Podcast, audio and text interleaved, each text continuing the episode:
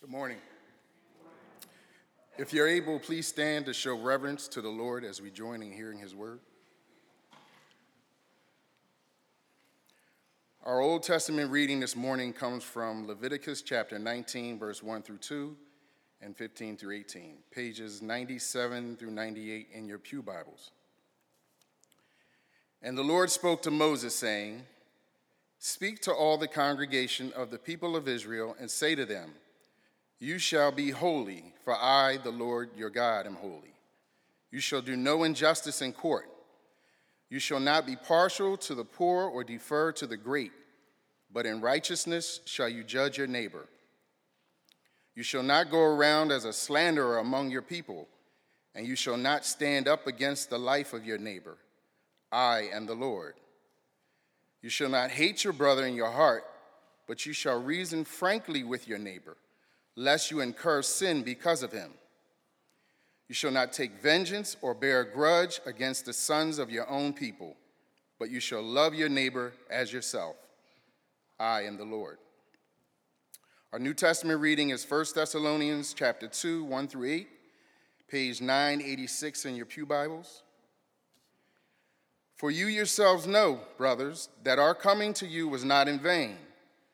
But though we had already suffered and been shamefully treated at Philippi, as you know, we had boldness in our God to declare to you the gospel of God in the midst of much conflict. For our appeal does not spring from error or impurity or any attempt to deceive. But just as we have been approved by God to be entrusted with the gospel, so we speak not to please man, but to please God who tests our hearts. For we never came with words of flattery, as you know, nor with a pretext for greed. God is witness. Nor did we seek glory from people, whether from you or from others, though we could have made demands as apostles of Christ. But we were gentle among you, like a nursing mother taking care of her own children. So, being affectionately desirous of you, we were ready to share with you not only the gospel of God, but also our own selves, because you have become very dear to us. This is the word of the Lord. Please be seated.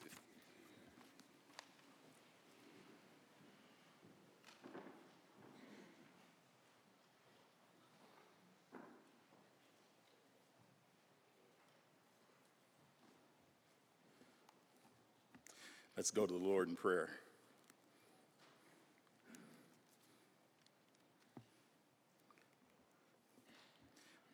Father, we're grateful to you for the joy that we have of reading your word. We thank you for its beauty. We thank you for the grace that's displayed. Help us now, Lord, as we as our attention is given to it. Lord, enable us to hear your great grace, your love, and the peace that is offered through your Son, our Savior, Jesus Christ in whose name we pray. Amen. You know, back in my truck driving days, I had a CB. That's a citizens band radio for some of you who aren't familiar with that. You know, the citizens band consisted of 40 channels along the AM frequency. So Citizens Band radio is something that we had before cell phones and the internet and computers. You know, people, people had them in their homes, some would have them in their cars. Truck drivers used them to pass on information or to while away the lonely hours of driving on the road, you know, by talking to, to other drivers. But there were times I would get on the CB and sing. I had a big radio. That means it had a lot of wattage. So when I keyed my microphone, anybody nearby, they had to listen. now let's just say that most people didn't like my singing. They felt it was out of place because I would sing hymns. And the common response was, if I wanted to hear that, I'd go to church. And I suppose that, that that's the way many feel about the gospel of God. That there are numerous places. They would say that there are numerous places that the gospel doesn't belong. It doesn't belong in the public square. It doesn't belong in the courtroom. It doesn't belong amid much conflict. See, the title of today's message is The Gospel of God Amid Much Conflict. Does the gospel of God belong amid much conflict? Then doesn't it, doesn't it usually bring conflict? And certainly there are many of our brothers and sisters around the world who are believing the gospel in the midst of conflict. Take our brothers and sisters in Nigeria, a mostly Christian nation. They've been under persecution by Boko Haram and, and Fulani herdsmen. Churches have lost their property. Christian shop owners have had their businesses destroyed. Girls have been kidnapped from schools and many of them killed because they are Christians. All kinds of, of horrible suffering. They're receiving this, though, but they're still they're receiving the gospel of God amid much conflict. And while Christ was with his disciples, he sought to prepare them for persecution. You remember the first sermon of the first gospel in Matthew chapter 5, verse 10 said this Blessed are those who are persecuted for righteousness' sake, for theirs is the kingdom of heaven. How appealing is that? And now, if Christ sought to prepare his disciples for persecution so that they might go forward in preaching the gospel, then the question for us is how do we keep our heads so that in the midst of conflict, we are motivated to declare the good news of God? And sometimes I feel like that that's a lot of what we do as we worship, as we come to the Word of God, that a lot of what we are learning is to prepare for persecution. So we want to discover how the gospel of God produces this inner resiliency that enables the community of believers to have joy in the midst of agony, trust, though tested, to live free without faking it. And the text here in Thessalonians shows us that the gospel builds in us courage in conflict while creating credibility and developing compassion for God's children. So this is the first thing we want to note is courage in conflict. Look at verses 1 and 2 of 1 Thessalonians chapter 2. For you yourselves know, brothers, that our coming to you was not in vain. But though we had already suffered and been shamefully treated at Philippi, as you know, we had boldness in our God to declare to you the gospel of God in the midst of much conflict. See, what is it about the gospel of God that Paul could say that though they had already suffered and were shamefully treated at Philippi, yet they had boldness in God to declare the gospel of God in the midst of much conflict? So, to understand this, we have to look back at the, at the, at the end of the previous chapter to see what it is that the gospel inspires. So in 1 Thessalonians, in verses 3 through 6 of chapter 1, it tells the story of how the gospel was worked into, in the, how it says worked in the lives of Paul's readers. They were loved by God, chosen by God. The gospel came to them in the word of God and the power of God's Holy Spirit. And verse 6 says this, and you became imitators of us and of the Lord, for you received the word in much affliction with the joy of the Holy Spirit. See, their conversion, Paul said, sounded forth from them to others beyond their borders into Macedonia and Achaia, and, and Paul, in Paul's words, everywhere. So verse 9 and 10 says this for they themselves report concerning us the kind of reception we had among you, and how you turned to God from idols to serve the living and true God, and to wait for his Son from heaven, whom he raised from the dead, Jesus, who delivers us from the wrath to come.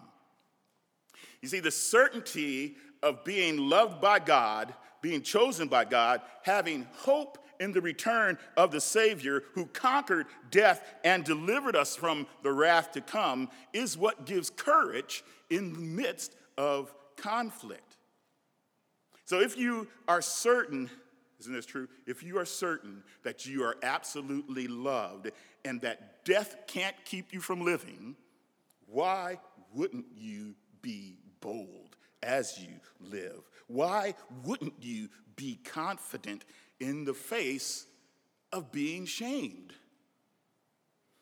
So Justin Martyr he was a, a, a first, a second century Christian, uh, and, and, and, he writes in his first apology, he writes this uh, as he's confidently, you know, you, you'll hear it, his confidence, he confidently challenges his contemporaries he said this, he wrote this Do you then, since you are called pious and philosophers, guardians of justice and lovers of learning, give good heed and hearken to my address? And if you are indeed such, it will be manifested. For we have come not to flatter you by this writing, nor please you by our address, but to beg that you pass judgment after an accurate and searching investigation, not flattered by prejudice or by a desire of pleasing superstitious men, nor induced by irrational impulse or evil rumors, which have long been prevalent, to give a decision which will prove to be against yourselves.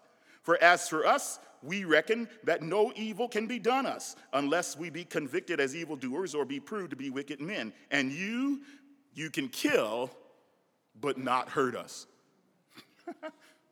Is that an odd statement? or you can kill us, but you not hurt us. How is that?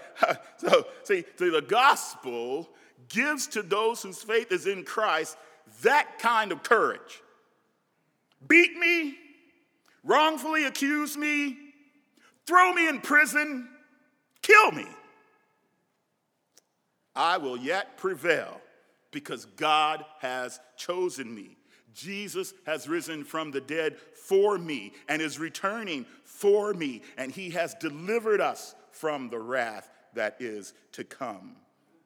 You see, for those whose faith is in Jesus Christ, your life doesn't end in disappointment, it doesn't end in wrath, but it ends in eternal love. Hallelujah.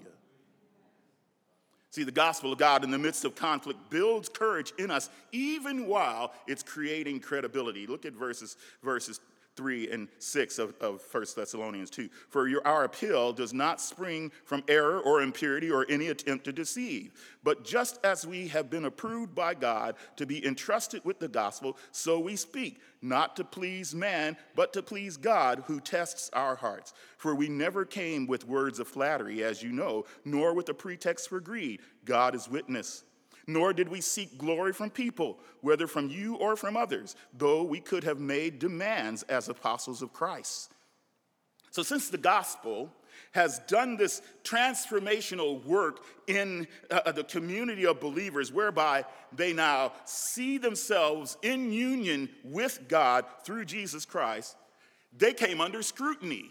Uh, by the public, by, by the philosophers of the day, by other pagan religions and their fellow Jews. Do you recall the reason why Paul and, and Silas had had problems in Philippi? You remember what it was? They had, cast, they had cast a demon out of the slave girl who had been making money for her owners by telling fortunes.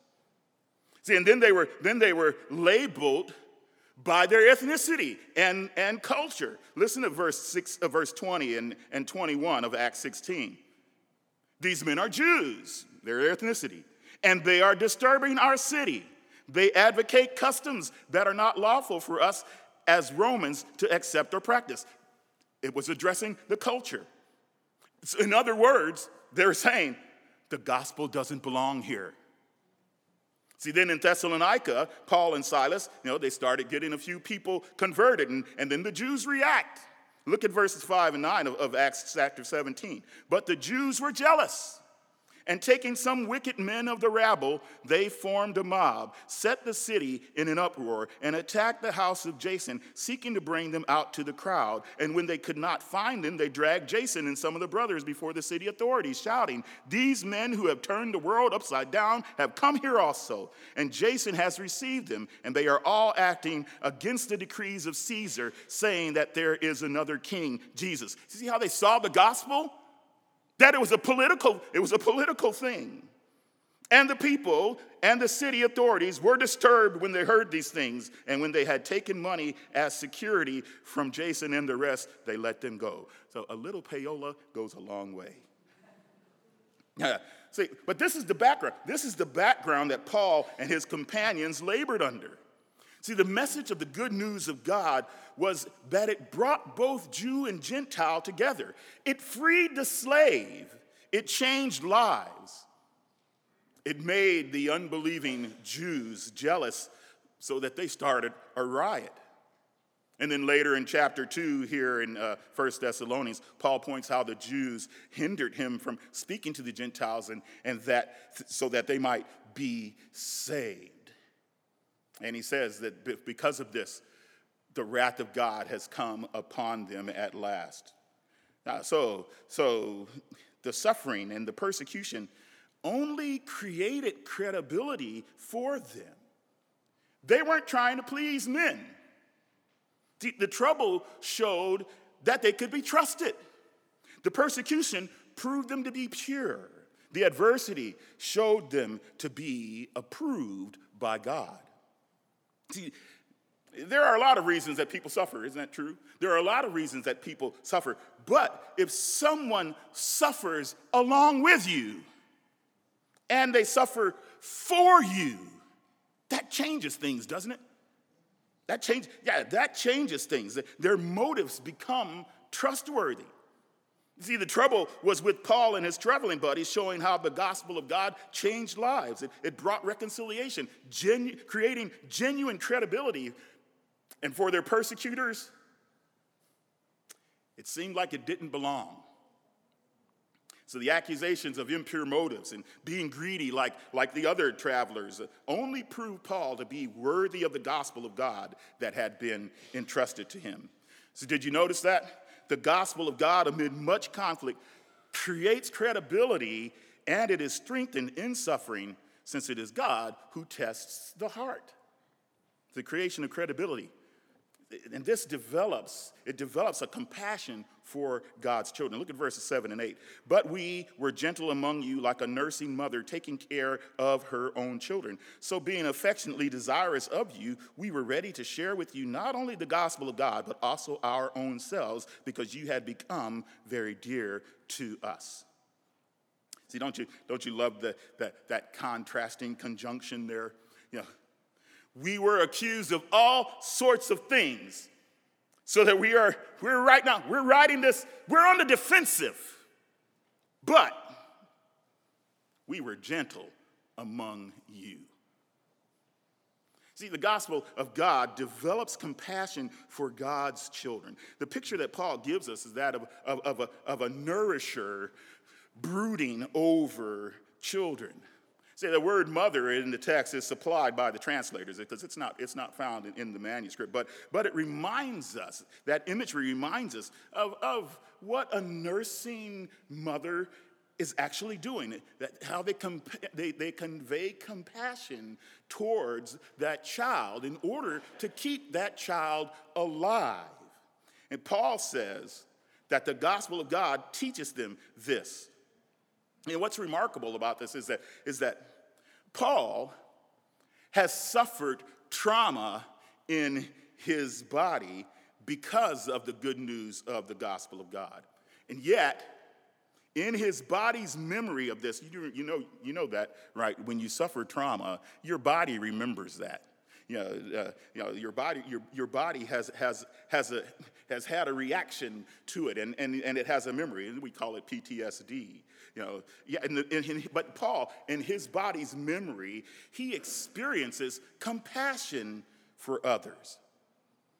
And see, that's not the way traumatic experiences that are suffered in the body usually work.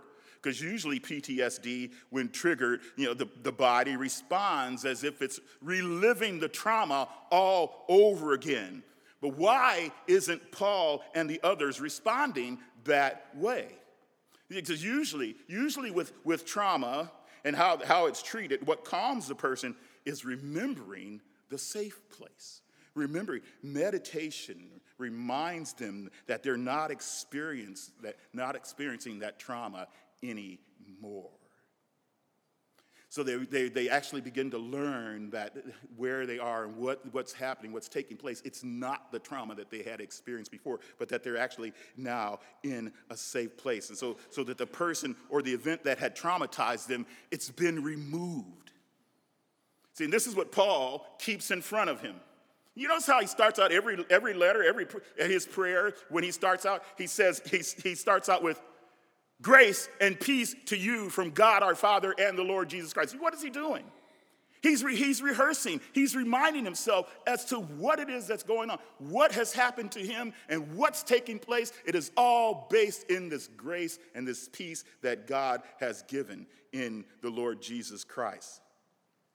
And Paul keeps in front of him that there's one who suffered for him Jesus Christ. See, Christ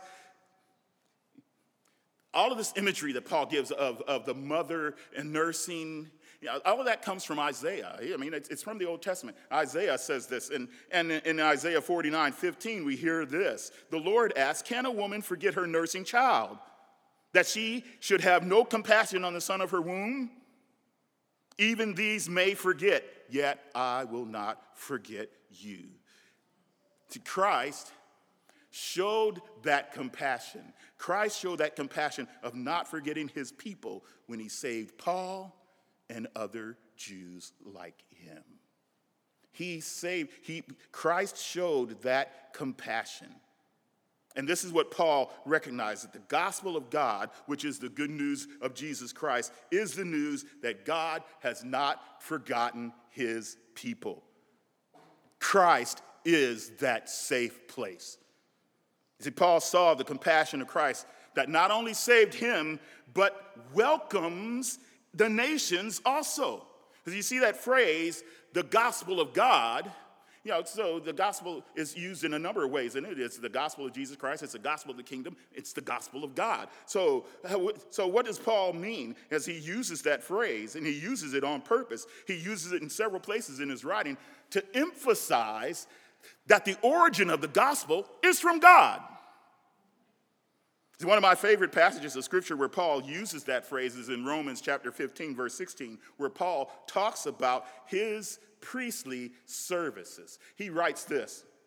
He writes, but on some points, he's closing out the letter to, to Romans, but on some points I have written to you very boldly by way of reminder because of the grace given me by God to be a minister of Christ Jesus to the Gentiles in the priestly service of the gospel of God, so that the offering of the Gentiles may be acceptable, sanctified by the Holy Spirit. So the Greek word, it's one word that's translated priestly service, but, but the, the, that one word means to defend the sanctity of the law by suffering a violent death.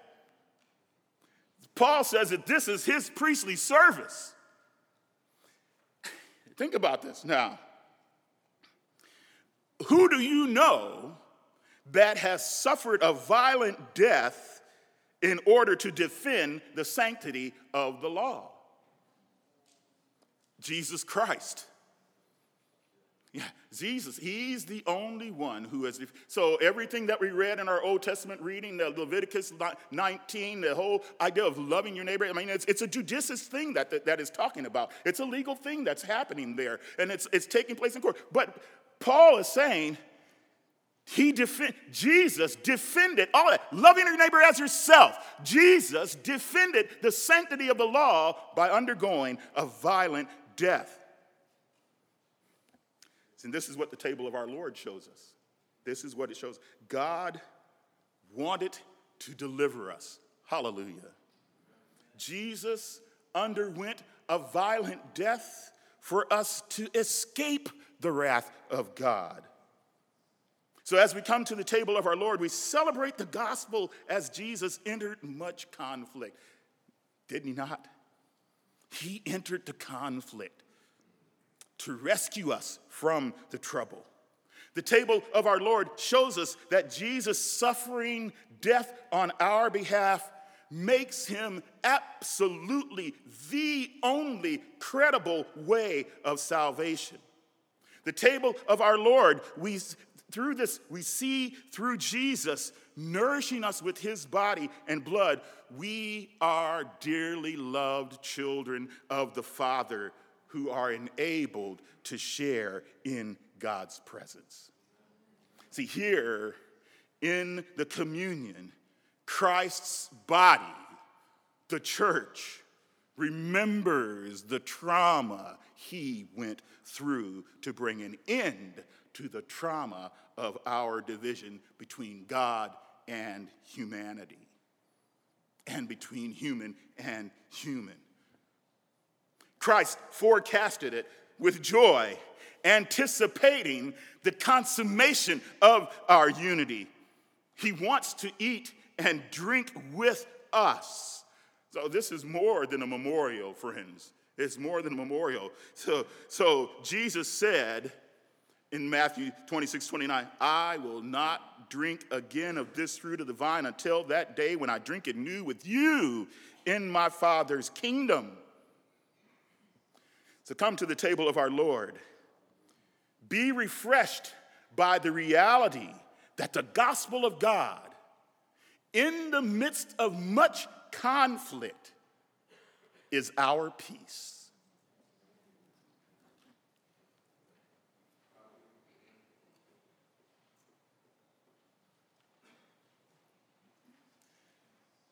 Friends, this meal that the Lord Himself prepared